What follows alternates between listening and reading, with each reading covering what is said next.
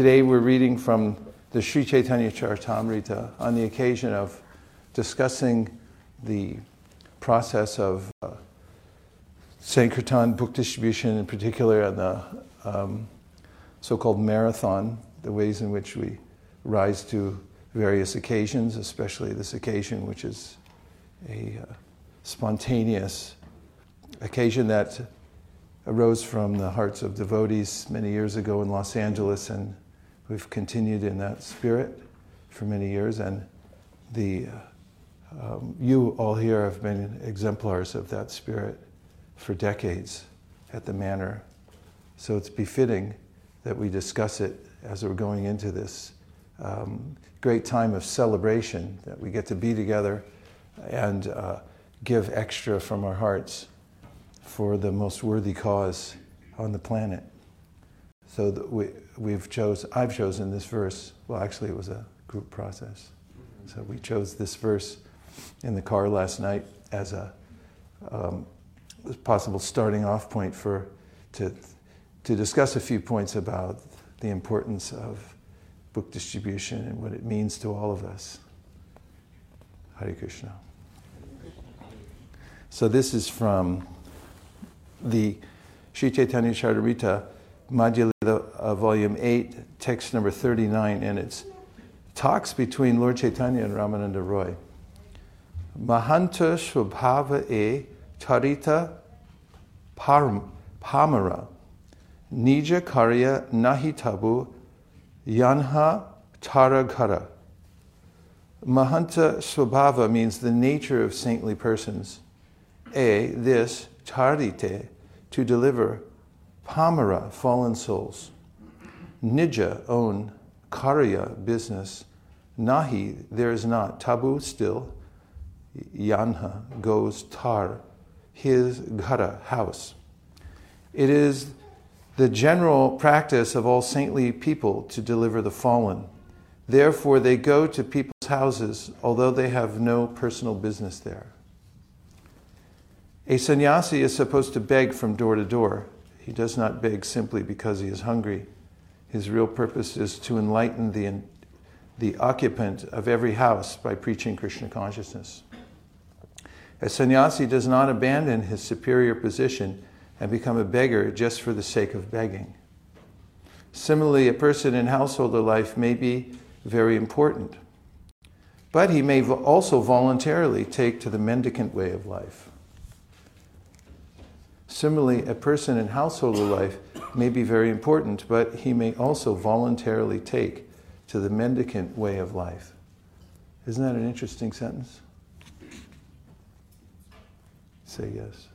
Yes. Rupa Goswami and Sanatan Goswami were ministers, but they voluntarily accepted the mendicant's life in order to humbly preach Sri Chaitanya Mahaprabhu's message it is said about them, Tyaktvaturma Shesha Mandalapati Shri Nimsadat Tuchavat Putvadhina Ganeshiko Karunaya Kalpina Kantashritao.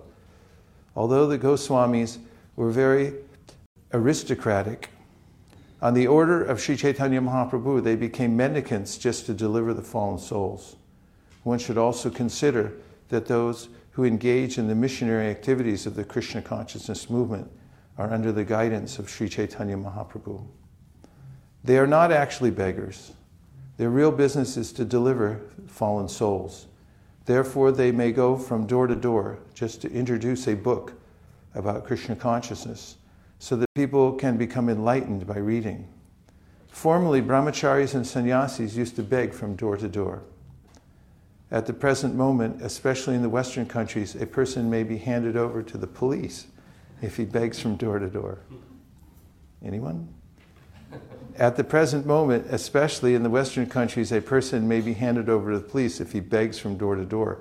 In Western, country, in, in Western countries, begging is considered criminal.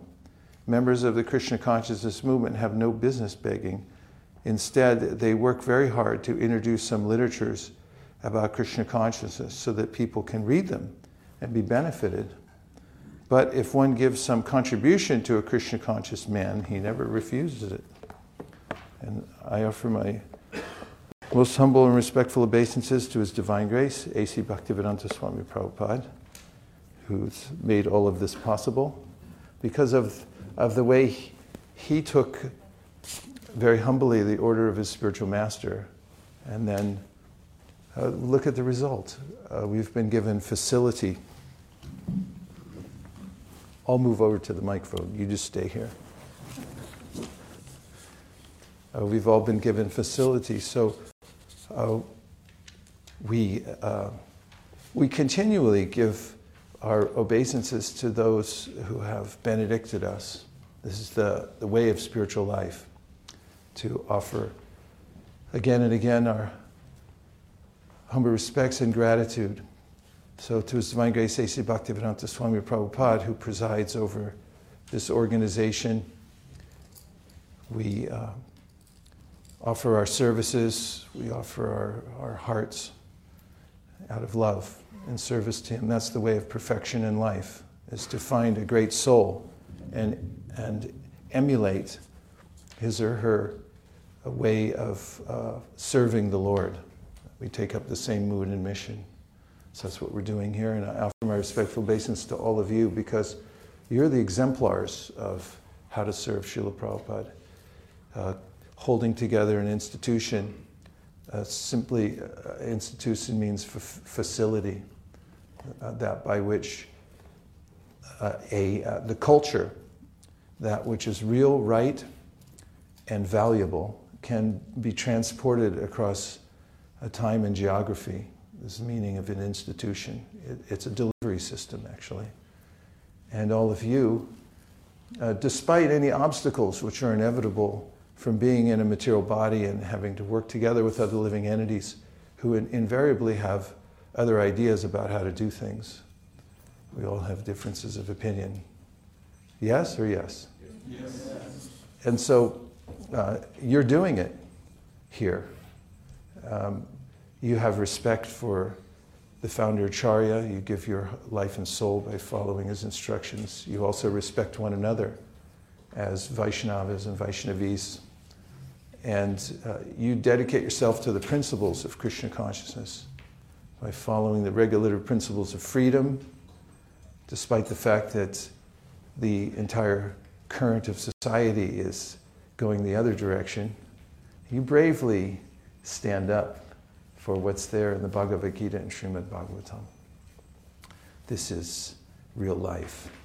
That's the life of being a hero in this world and, and conquering birth and death, and at the time of death, being able to fully give one's heart and say, Yes, I was in it.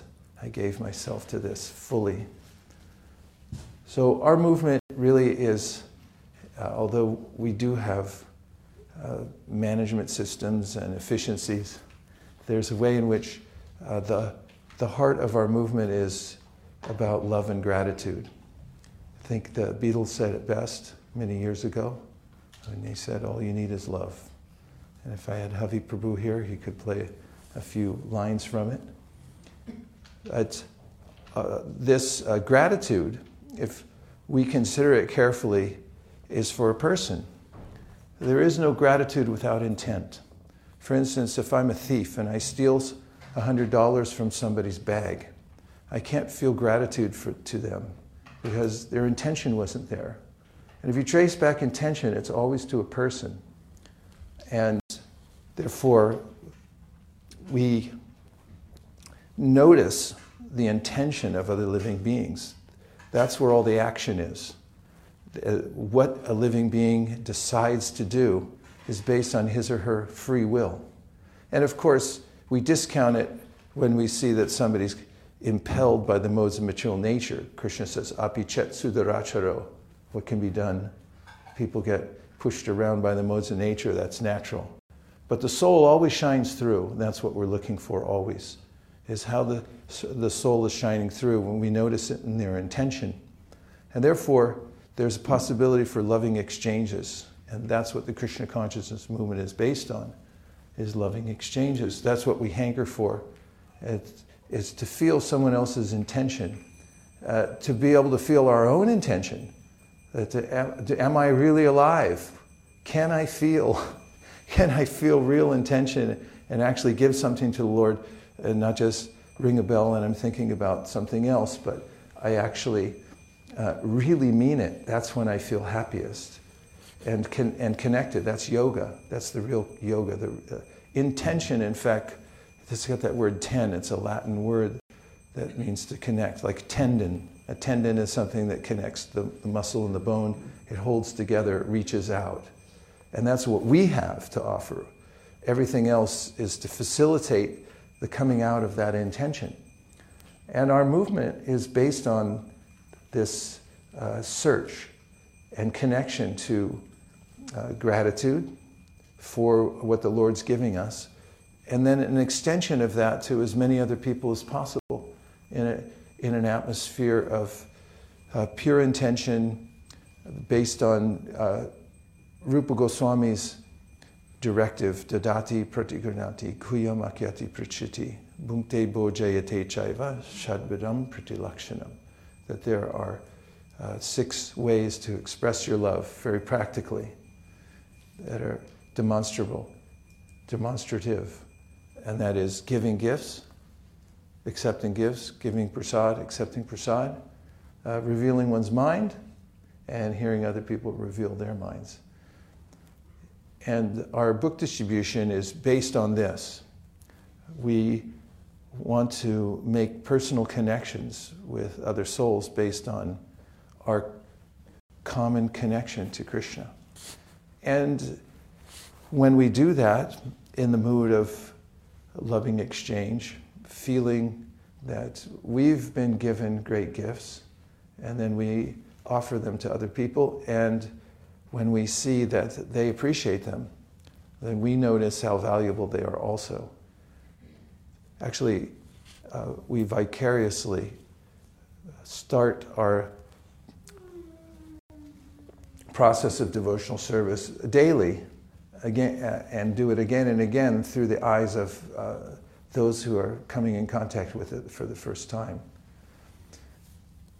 And it's a very personal process. Every individual living entity has his or her own set of circumstances. And when we take time to, to notice what those are and appreciate the conundrum, the uh, com- complexity of the person's life, and try to offer something that they can accept, which means that we have to be in a mood where we're respecting them and where we appreciate them. And if they feel the, uh, the intention that we have, then uh, they'll be able to rise above the impulse to uh, reject and they'll be able to accept it. And as mentioned in this verse, this is uh, the preoccupation of renunciates. And renunciates can be in any ashram. It doesn't mean that you have to uh, wear saffron or be a man or a woman, or uh, it, it's, a, it's a state of heart, this renunciation, which means that my main purpose in life is to uh, give my senses to Krishna in service and to follow in the footsteps of Krishna, to follow his instructions, to follow our acharya. And then we're free. We're free to actually serve and go out and give ourselves to others and give gifts to others. And we also feel qualified to accept their gifts. If I don't want anything from any, anybody, it's so compelling. You may notice this. It's, one of the most interesting experiments that we can perform. And we see it live when we're doing book distribution, and that is if I can purge myself of any sense of entitlement, number one, entitlement, I, I'm entitled to uh, dominate people. In other words, I'm a devotee, therefore they should do what I say. Or I'm expert at this, and therefore my lines should work. I'd forget that. Don't feel entitled. And also, I'd feel that um, my uh, I, yes I, that I'm not doing it for a reward. It's non reward seeking work. This is the most powerful work in the universe, karma. That I'm not asking anything in return. I don't want any prestige from it to be able to say, hey, I did this. I got 20 pounds from this person or something like that. Announce, raise it like a flag. Or to, to say that, you know, I was so expert I was able to do this or that. And uh, if, if I'm able to move about the world and especially intentionally go in Sankirtan without wanting anything in return, just wanting to be in the flow of giving what I've been given without sense of entitlement and without accepting any, wanting any reward. I don't want any reward from it. Then people feel it. It's uncanny. And this is a soul to soul connection where we, we notice how sensitive the living entities are. After, after all, we say they're sentient. So, what does it mean? It means they can sense intention. Living beings are so powerful. Uh, they're part and parcel of Krishna. Why wouldn't they be able to? They're conscious. They can perceive these things. And in interacting with people and uh, noticing our own state of consciousness when we do, and then noticing uh, we have a meter. You can go to the hardware store. Do you have hardware stores here, or is it called something else? Everything's called something else here, I guess. A what? DIY? DIY? Hardware. You get a little meter, uh, like judge intention. BIQ. What's your intention? This is our meter. Uh, this is our opportunity to see for ourselves uh, what is my state of heart when I go out. I get immediate feedback from the uh, living entities, the blessed living entities that I'm meeting. The, the, uh, where am I at in my Krishna consciousness? Am I reward seeking? Or am I purely trying to pass on what I got as a gift? And that's the that's like one of those biofeedback machines that were popular in the 60s and 70s. They actually worked. People, you hook up all these uh, connectors to your, your body, and the machine would be able to tell your biorhythms, and then through harmonizing your thoughts and becoming more aware of, of your body and mind, you could actually bring down the biorhythms uh, to a harmonious state. So th- that's what it's like on book distribution. And uh, the people we meet are our mirror. They, they give us feedback according to our consciousness. And Krishna helps a lot too, because he's there within the heart and he can give us instruction. This is also the perfection of buddhi yoga. Krishna talks about buddhi yoga in the Bhagavad Gita. Tesham satata yuktanam bhajatam priti purvakam dadami buddhi yogam tam yenamam upayanti te. That there's this intimate relationship Krishna has that if, if you want to serve me and want to become conscious of me, I'll give you direct intelligence. And so this is a time when we can feel it very acutely when we're going out very uh, intentionally to serve and also to uh, give. And then we feel uh, uh Krishna's uh, empowerment what to say, what not to say, how far back to stand, uh, when to offer something, when not to offer it, and so forth.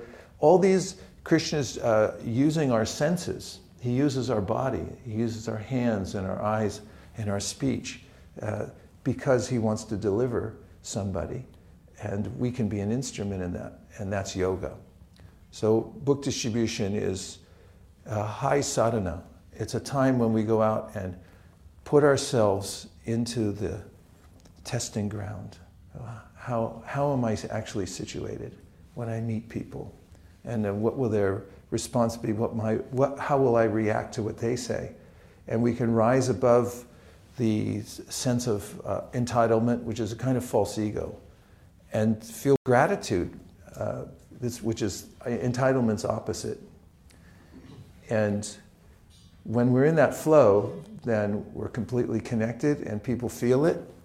And then when we bring that back into the environment of our community, and we express it towards all the devotees, then we have a community that is floating in the transcendent uh, realm, and we feel it also. So it's important for the whole community to have an opportunity to go out and feel this, uh, have this experience, to share Krishna consciousness with others, and to judge the, the level of consciousness uh, they are in when they go out together. So those are a few preliminary thoughts I had about this verse, but I think that you're also expert, that maybe you could bring up a few points or ask a question or two that would help churn this uh, topic conversation. Would you like to ask a question or, or offer reflection? Prabhu. Yes. Uh, sometimes we can see that Zoe's intention may be good. Sometimes we can see that some, our intention may be good. Someone's intention there. But then they go for a whole day without distributing a single book. But then what? They go for a whole day without distributing a single book. We go for a whole day without distributing a single book? Yeah, like new devotees may find it difficult. And their intention is Did that actually happen ever? That somebody went for a whole day without distributing a single book? Is this a hypothetical or did you actually see that? well, it's kind of hypothetical. Okay. It's, it's difficult. They may not do so many books. Well, some, how, many, how many is so many books? So three, six, ten? two, two books. two books in, in a day, that's great. I mean, one thing is, all our austerities are self imposed. Just like at the door, it says, you have permission to wear a mask. Is that what it says? That's kind of like, yatecha si tata kuru. Do what you wish, Arjuna. I've spoken the whole Bhagavad Gita now. Would you like to do it or not? And so we, we have the opportunity to uh, volunteer for service.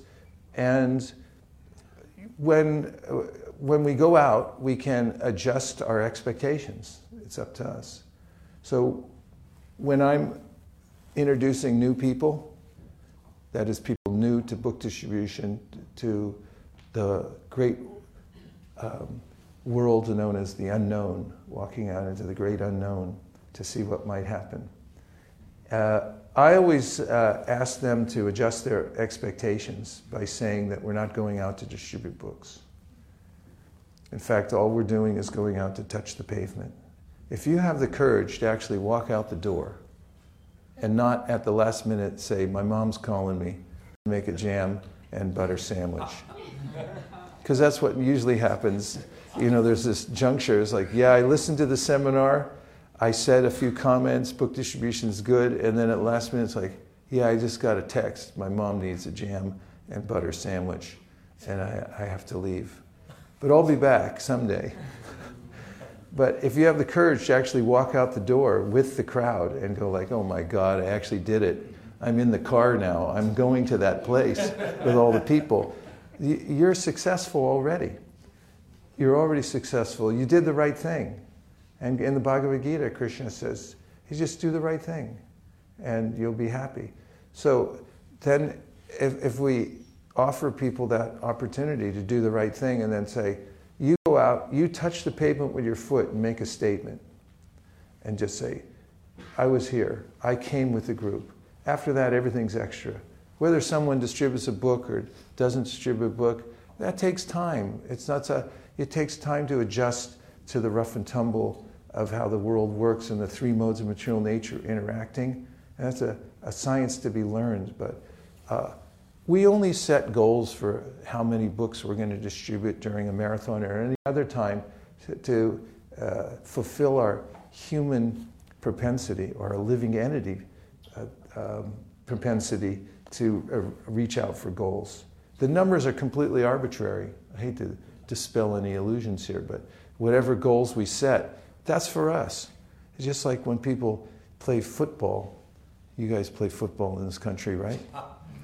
You get a field, you put up lines on it. Who made that up? How far it's supposed to be? Is it in some shastra somewhere? Like the lines have to be this far. And then there's a net.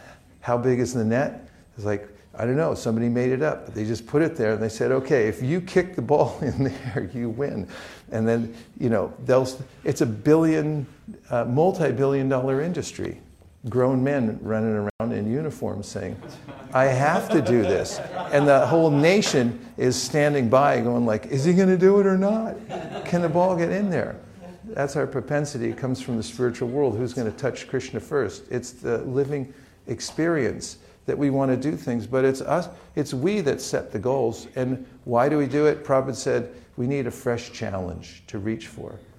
But as we're doing it, we have every right to do it in a very conscious way. We have every right to, to uh, observe what we're actually doing.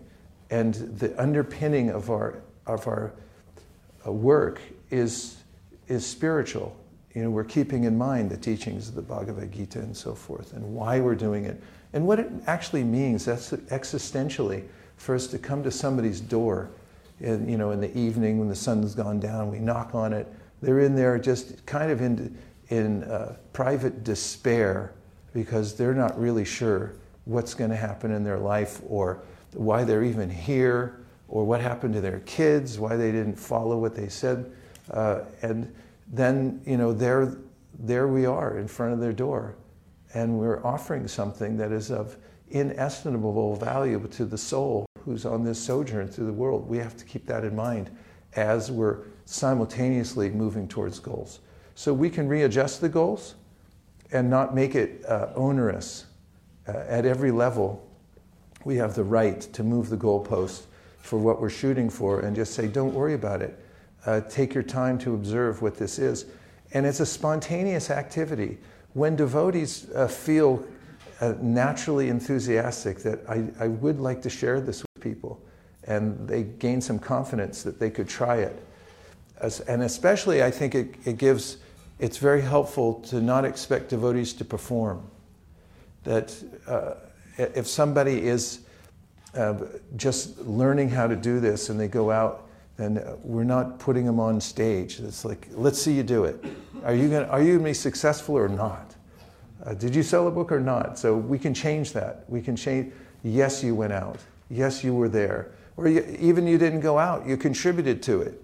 You know, you baked some cookies. Or even you advocated for it. You stood in the hallway, you didn't feel so well, you couldn't go out, and you said, You guys are good. You're going out. That's powerful. Somebody in a community saying that a senior person comes up and said, You guys, you're doing the right thing. I wish I could be with you, but I can't right now. My hip hurts too much. That's also a success. So it's not the number of books that we sell. In fact, it's not what we do that's important, it's how we do it that's important. That's why we're a spiritual organization. Other organizations do it completely the other way, although they hint at, like, let's think more about how we do things. Corporations do this all the time because they realize that it's, it's effective. It's like, okay, guys, it's really about the bottom line, but if we add in a little bhakti to our, to our Microsoft program where we're just trying to make money and that's all we care about ultimately, uh, it, then a little bhakti you know, goes a long way. Let's invite somebody in and they can talk about how you know, the human spirit is more important than just maintenance of the body. And it's like, okay, a little bit of that, that's okay. But don't get carried away. No sarvadharman parityajya. But here, we just totally flip it. We have permission, just like that sign says outside. We have permission to, to it's like, you have permission. You could put a sign out there too, next to the mask sign. You have permission to wear a mask. You have permission to surrender to Krishna completely. Nobody can stop you. If you decide, that's it, I, I'm, I'm giving everything to Krishna, I'm going to give my full intention to pure devotional service, then you're going to change the universe. And we have permission to do that anytime. So that's what we're trying to create. That's what our institution is meant to create parameters. Jai Shri Shri Radha Shri Sitaram Lakshman Hanuman Shri Shri Gornitai Ki Jai. Prabhu, I gave a tirade after your question, but there it is. There you have it. Let's ha- have a couple more questions or reflections. Prabhu.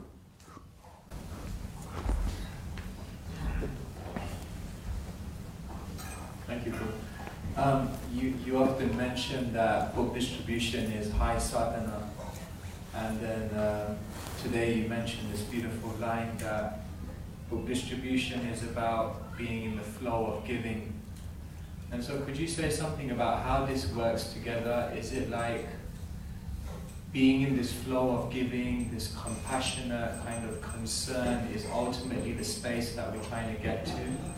And that, you know, seeing book distribution as high sadhana is like a stepping stone on the way there. And can you say something about how we can, what can we actually do to be out there in a real mood of co- compassion and concern, like to really be there for the people, like what can we do to really cultivate that depth of um, really wanting to give and not just being there. And that's a bad thing, but it's not just about me and what I'll get from it, but so could you say something about how? I'll try. But first of all, I'd like to say thank you for being such a stalwart and just uh, an example of enthusiasm in bhakti and devotional service. It's very inspiring to see. Hare Krishna.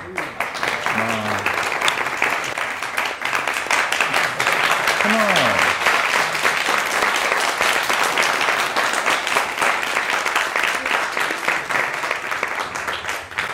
It, it's, it's our, it, it is a revelation that when we give, then we grow.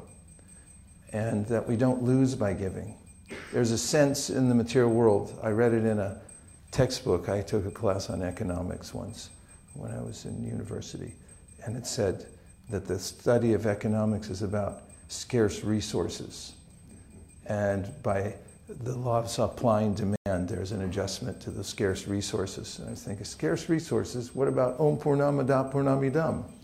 Purnat Purnamudachate, it's all complete. You guys don't know that.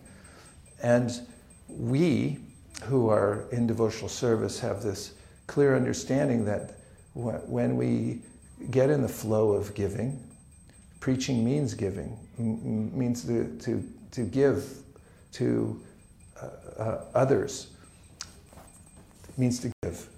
And when we do, we, we actually realize the principle that, first of all, we don't have anything except our own good intention whatever I think I have that I'm holding on to becomes a great burden to me. Jayato vishayan pumsam sangasteshu pajayate. I make a sangha with this world and with this body uh, because I think I'm entitled to it and it's mine. And therefore I'm weighted down by this environment, this material environment that I'm connected to. But when we get in the flow of giving away, like Dadichi, he's such a hero in the Srimad Bhagavatam. Everybody knows that the, the demigods taking the direction of Lord Vishnu were to create a weapon to kill Vritrasura, the first demon mentioned in the Rig Veda, but then he's in the Srimad Bhagavatam. So they go to Dadichi for a little donation. They're beggars. And what would you like? I'd like to, uh, please, have your bones. We could try that door to door. What would you like? Like everything, you know, including your body. You know, when people give something, it's only a token. It's like, just give anything. It's like, oh, here's this, you know, this piece of paper that I'm attached to, because I'm attached to what it represents, everything in my life, starting at the core level of the, my material conception of life. It's like a little token. Here, take this stinky little piece of paper it represents something. That's, that's the start. But Dadichi is the mood of the Bhagavatam, starting from the very beginning. Dharma projita kaitavo traparamo. No holding back here in the Bhagavatam. We're going for the whole thing, everything. We're giving our souls to Krishna. And so giving starts at a, at a small level. Krishna talks about it in the Bhagavad Gita. In the 12th chapter, he says, You should give your whole heart to me 24 hours a day. You will not be uh, disappointed at all. And if you can't do that, then line yourself up behind those who are doing it and just walk where they walk. And if you can't do that, then from wherever you are, the things that you have, start giving those to help those people who are giving Krishna consciousness to others. And if you can't do that, then just try this go volunteer for something. Doesn't matter what it is. Go somewhere and volunteer something that doesn't require you getting a name for it or getting uh, your name on a bench that I gave this bench. Do something where nobody knows you did it, Krishna says. Some charity work. And then you'll notice that you became bigger and happy. And that's these are the beginning steps to coming to this unabated giving to Krishna, which is the, the real wealth of the soul, is to be situated in this position that I just want to give to Krishna. That was Prabhupada's mo- motto. Everything for Krishna, nothing for me. And did he lack for anything? Did he create a, a, a, a, a vacuum into which all abundant resources were attracted? Yes. And so we're looking for that. We want to, we want to uh, touch that, the web of the divine. And it can only be done through sacrifice. You don't get to any, you, you, you can't have it until you give yourself. You can't have it. It's not available. It's the outside of the bottle. You can dress up and move around, but you won't taste it until you actually give something. The Bhagavad Gita is about sacrifice. Jagnartak karmanonyatra. Human life is about sacrifice. And if you find the right place to sacrifice, you're in luck. The Krishna is saying, Here I am, Bhuktanam Jagatapasam. I'm ready to take the, the, your sacrifice. You give to me, and everything will be perfect. So that's the principle that can be applied everywhere. Everybody kind of knows it. If you interview people all over the world and ask them what's better, to give or receive, what do you think they say? The, to give. In fact, it's a real thing. I, I, when I was writing my book, that I, I found a study from Canada of 20,000 college students, and they asked them a simple question What's better, to give or receive? What do you think they said? Give. To give. Oh, how, we, how do we know that? We're living entities. That's what we do. That's our constitutional position. However, uh, we're, we're, when we give with a motive, then we're not fully satisfied. And when, when, even if we give without a motive and we give to the wrong place, that we're not satisfied. There are all kinds of songs. There was one by, the, I think it was the Everly Brothers, looking for love in all the wrong places. You ever hear that one? Looking for love in all the wrong places. And so when we, when we find the place that we can give uh, without any reservation, and this is, again, what, what we're creating here. This is a, an ashram is a place. Shrama means hard labor for nothing. You're hitting your head against a wall. And ashrama means the place where you live, where you just give. Uh, you're free here. You have full permission to, to just be a giver, and no one will mind. In fact, you'll excel and, and you'll notice that actually I'm happier, actually I'm freer, and actually I, am uh, making an impact on the world, and I'm never wanting for anything. Krishna says, Ananyas chintayantamam yejana paripasate. Tesham nityabdyuktanam yogakshemam bahamyaham. That if you get so absorbed in this spirit of just giving, he said, don't worry about it. I'm right there with you personally, with my hand, I'm going to take care of you. I'll put whatever you need, I'll put it. Because the, the giver gets so absorbed that's, that's all he or she wants to do. So Krishna says, I'll take care of him. Don't worry, I'll be right there. And that's the real yoga that we're doing. We saw Prabhupada do it. He actually did it. That's why he's celebrated all over, all over the world. We say those lines at the end of the Guru Puja. That's not just uh, a platitude. That's true. That's why, he, that's why we worship him. And anybody who takes that path, it's an internal path, and decides that I only want to be a giver, that person follows the path of the saints. So we should, we can practice that by giving our hearts and uh, bodies and souls in this mood of a Sankirtan, going out and giving to people and helping one another do the same. Nirakula Devi Dasi.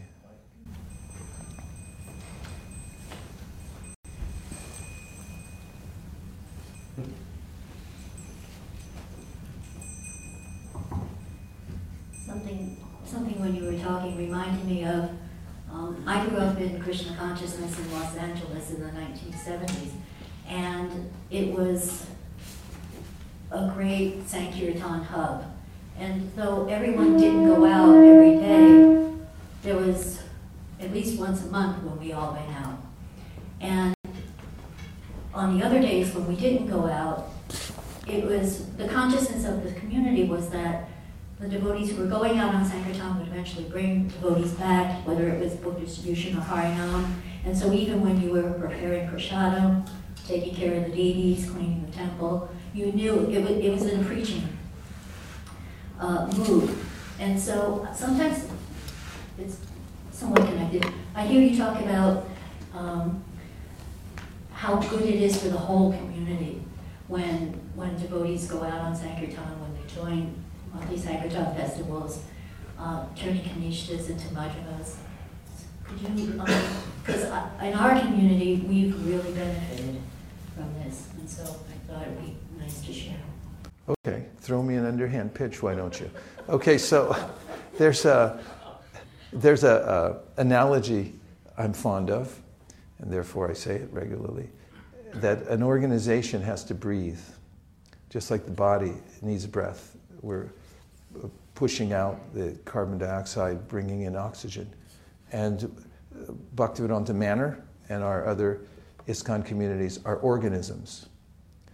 They're organized. They're entities, multiple entities organized, to get, uh, working together for a common cause. It's a community, it's an organization. And that has to have, yes? Sorry to interrupt, Maharaj. Uh, there are many devotees sending a message that Mayapur TV, the volume is extremely low. Oh, no. This is horrible. We are our deepest apologies for the technical difficulties. Well, I guess we can carry on. The, the example of breathing is applicable to uh, our Sankirtan marathons, and not just the marathons. The marathon's just a time when we put special emphasis, but it can be done at any time. When we go out into the great unknown, known as the public, and we offer gifts to people in the form of books and prasadam and the holy names and our friendship and uh, a facility to come back and join us, then there's a way in which we experience uh, a kind of exhilaration that comes from seeing for ourselves, as I've just been describing, the, the, connection we have with Krishna, the connection they have with Krishna, how the modes of material nature work. And when we, th- that kind of uh, realization is not available anywhere else except in the yajna itself. So when devotees get that, they bring it back in to the group and then we are refreshed. We are breathing. We get the oxygen that, that comes from the devotee's realization of what it's like to go out and give to other people. And this lifts the entire organization. It brings blood to the brain of the organization. In fact, the way Srila Bhaktisiddhanta put it is when you go out, when you risk your own sense of convenience and comfort, which is an illusion, and you go out and you inconvenience yourself for the sake of others, then he said you get spiritual blood for your spiritual body, chid rakta for your chid sharira. You know you got a spiritual body you're working on, right? Say yes. yes. And then how do you get blood for it? Yeah, go out and experience a little inconvenience. It's not really inconvenience. Bhaktivinoda Thakur said, my greatest pleasure is taking inconvenience from my spiritual master. That's my greatest pleasure, greatest happiness. So we get that. And when the community uh, rallies around that principle and is able to cross the line, and what line is it? To put it in a, a succinct and clear terms, when I feel comfortable outside my comfort zone,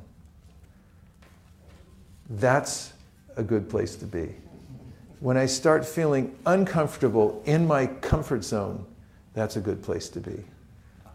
Like, yeah, let me move a little outside my comfort zone into my zone where I, I feel a little bit challenged. That's where growth takes place. It always takes place there on the edge. You can't grow unless you push yourself on the edge. Let's say you're practicing an instrument, and unless you push yourself into it and say, I'm going to I'm going to try this even though I, I know, you know, I'm not quite there yet, then he's like, ah, part of your mind's going, nah, just watch TV instead. You can just sit there. but there's no growth there. You know, it doesn't happen there. It happens on that edge. So the book distribution is that edge. When you knock on someone's door, last night we went out. We took 60, how many devotees went out? About 60 more. 60 devotees. How many, what percentage were kids? Uh, no, no, I'm asking uh, Sridham. He's the 60 kids. What percentage were kids? 60%. 64%? Baba, forty. 60 percentage would I'm getting Yes, 60% would be kids. 60% were kids.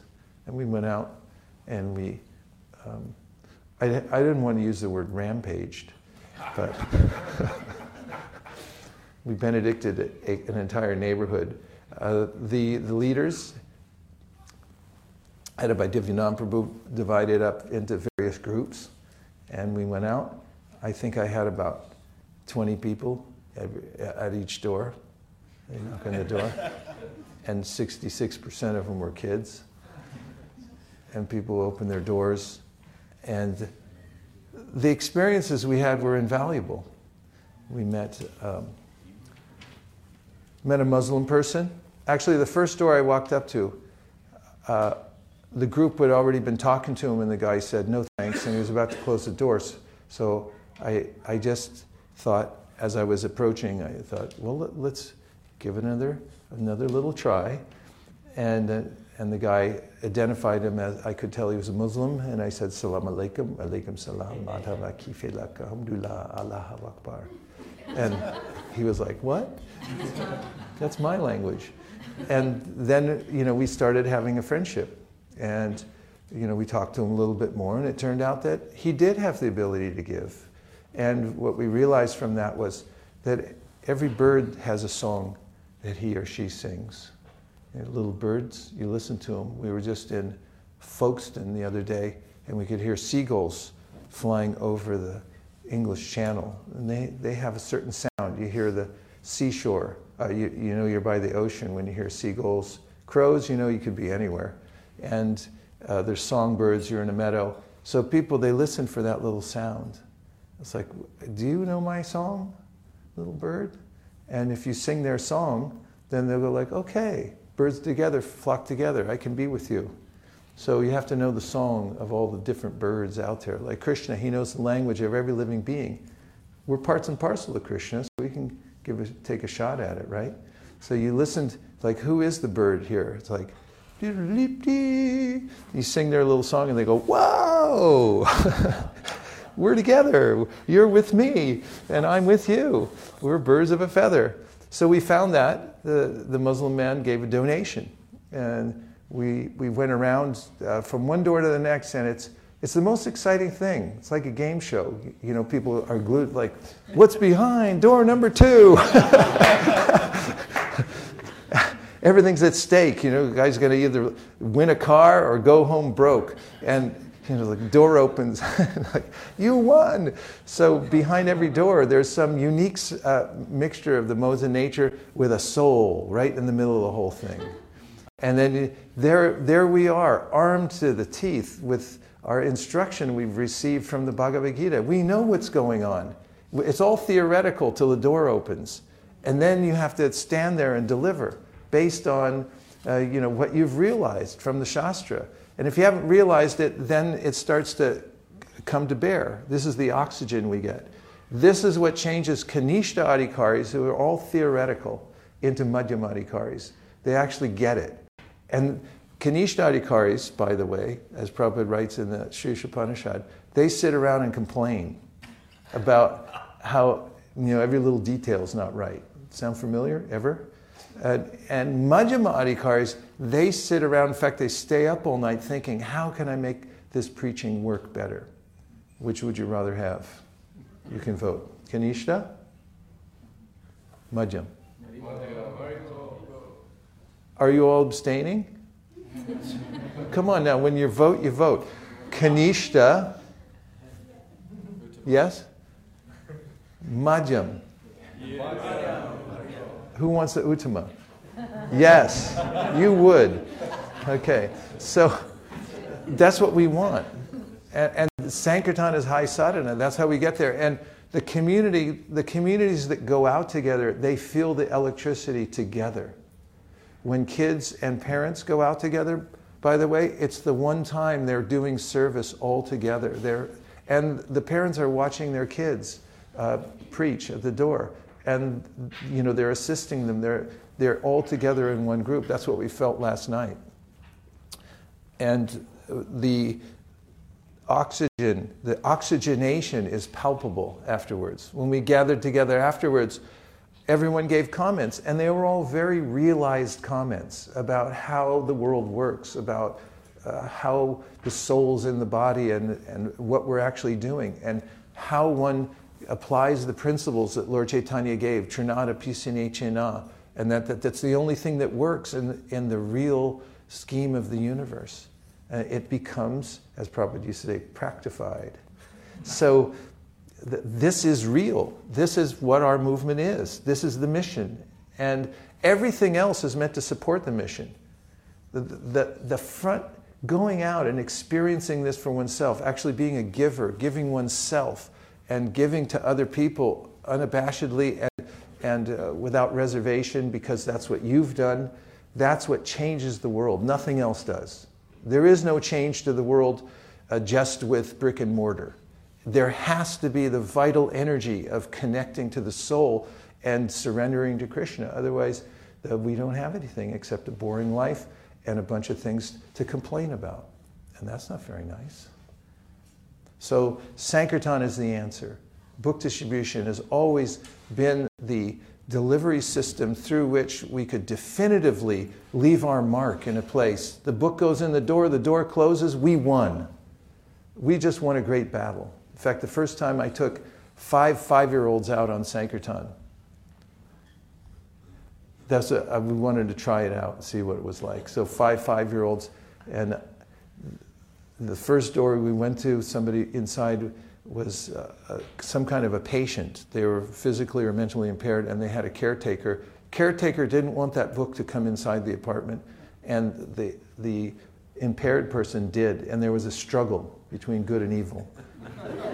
and the five five year olds got it. They got it. they they could watch it, and they saw there was a struggle between the book going in and out, in and out. Finally, it went in, door uh, closed, click and they went, Yay! Good won over evil. You can watch it right before your uh, very eyes when you go out on Sankirtan. So you need that. When kids grow up and they see that, then they get it and they understand what the modes of material nature look like. They open an apartment and somebody is a hoarder and it stinks inside and the person's suffering like anything, and the kids know what the mode of ignorance looks like. You can read it in a book, or you could actually see it for yourself, or both, and we want realization. Our young people have to uh, interact with the modes of material nature in service to be able to come to this point of understanding uh, that our philosophy is real, it's not theoretical, it's, it's applicable in every circumstance in life. Let's just take a couple more questions. Quick, because I feel the energy shifting somehow, something's happening. Anyone else from this side of the room? Work with me, people. Okay, that's the middle of the room. Thank you, much for a wonderful uh, class. Um, I was wondering if you could uh, share with us that wonderful uh, teachings of uh, Srila Bhaktisiddhanta Saraswati Thakur you read. Just maybe you can share some light on. Do you have it? Could you just look it up? Yes, I can. Vegetable tribes. We'll just read it. If I describe it, I'll, I won't do justice. But if I read it to you, but I'm warning you, if you hear this, your life will never be the same. You may go crazy spiritually. So if you don't want that to happen and you'd like to live a calmer, more normal life, then you can step outside when I read this. Either that or just cover your ears and you can watch the reaction of everybody else. Okay? Say yes. Okay, another question. For this side of the room, uh, we're insisting upon it now. Ask a question or give a reflection. Reflections are easy. It just means anything you heard so far that's stuck in your mind. Yes? Give her the mic, please. You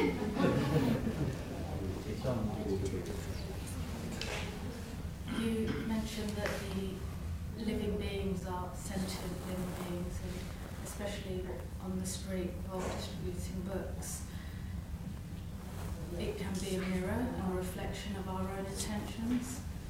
So when we receive a reflection and, and not so positive feedback from the other party on the street, how do we process that and reflect on what it is within ourselves that is being mirrored and reflected back?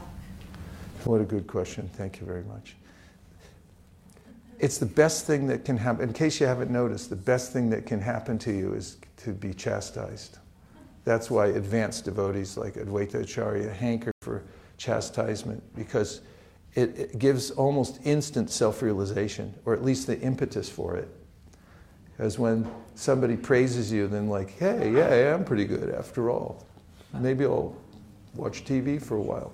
But when somebody chastises me, then I feel like, boy, I better get it together. I'm so low. And when we're on book distribution and, and we get feedback from people, we can take it to heart and uh, take it as a, a corrective.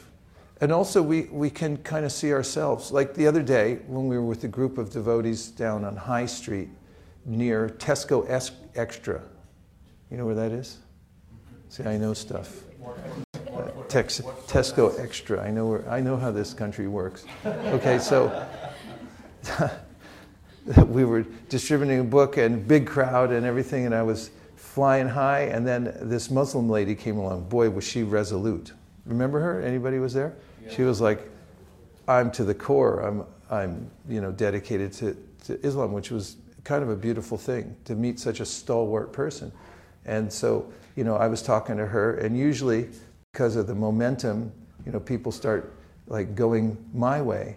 But then she was like so strong and into her thing. She goes, No, you're going my way. I'm going to go home and get you a Koran and I'll be right back. And I said, All right, wait right here.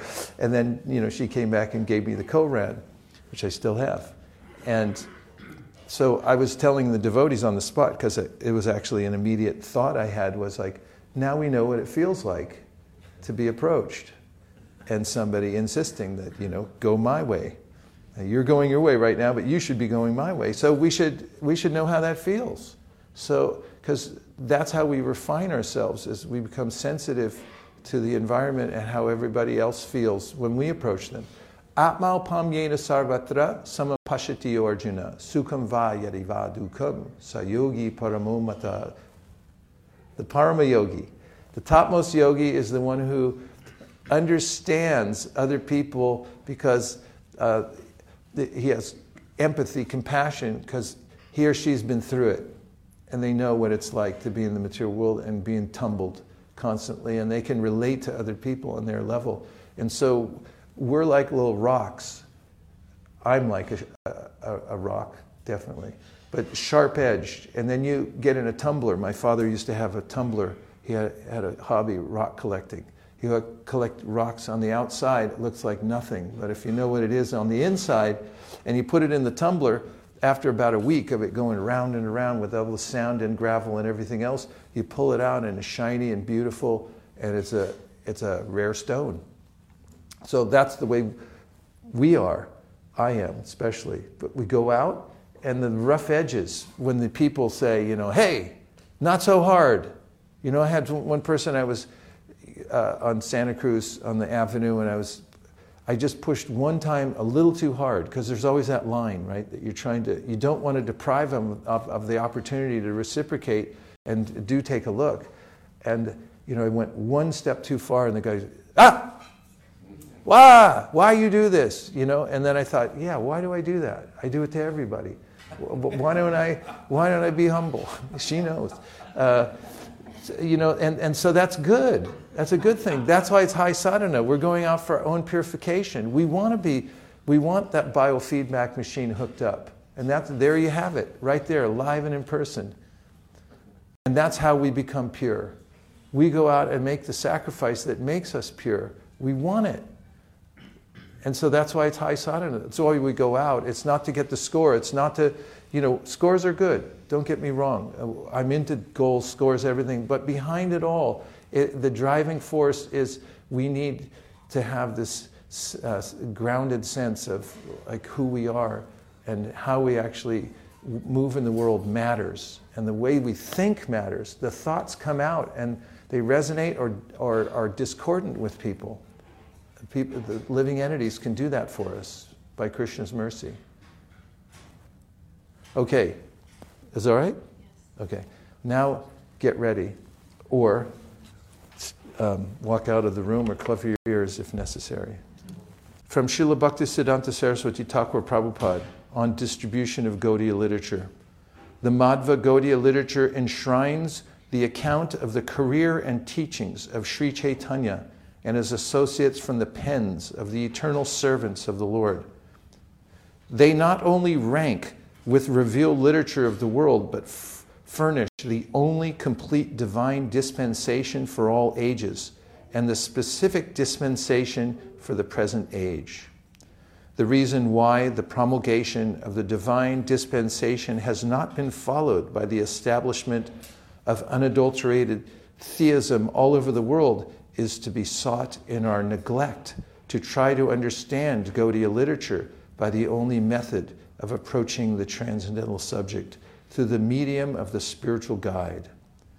The fear of being victimized by the quacks and pseudo gurus need not trouble those who do not themselves intend to be so victimized in their quest of the Absolute.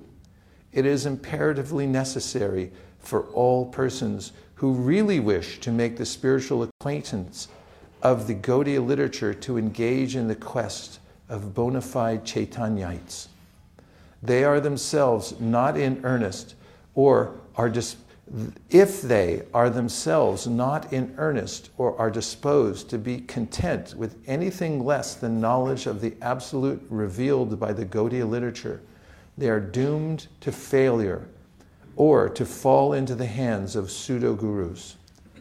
But no really cautious person who knows his own mind need miss the sight of the bona fide devotee of Godhead if he is really in need of the service of the divinity the Gaudiya literature will be translated into all the languages of the world by the agents of the divine mercy at the appointed time.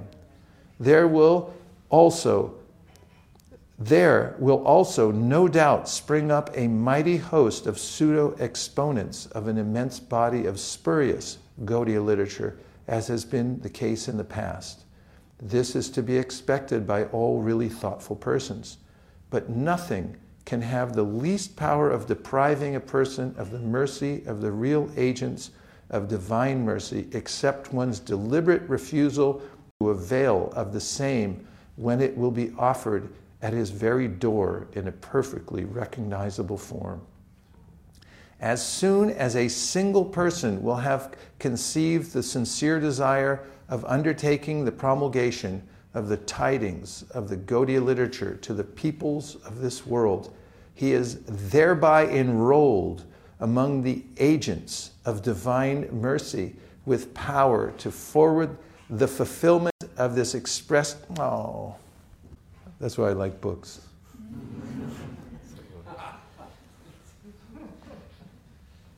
As soon as a single person will have conceived the sincere desire of undertaking the promulgation of the tidings of the Gaudiya literature to the peoples of this world, he is thereby enrolled among the agents of divine mercy with the power to forward the fulfillment of this expressed wish of the Supreme Lord. The Gaudiya literature will not long remain confined to the Bengali speaking people. It will, in a short time, expand and display its full brilliance through the medium of all the languages including those of birds, beasts, and the vegetable tribes. Haribol, come on. Come on now. 1922, the Harmonist magazine. Any department here for the vegetable tribes? this is the mood. The, the pure devotees, the Uttama Adhikaris, come down to the Madhyama platform, but it still shows. And the, the impetus is there in all times, in all places, all circumstances. Etavadeva jignasya, jignas tanatmanaha. Anvaya vyatarekabhyam yatsat sarvata sarvada. Chaturshloki Bhagavatam says, in all times, in all places, in all circumstances, this is the Sankirtan movement. What's the schedule today? We stop right now? I have to make an announcement. Okay, that means we're stopping. I thank you very much, everybody, for your kind attention and uh, for joining together today. Hare Krishna. Please stay here.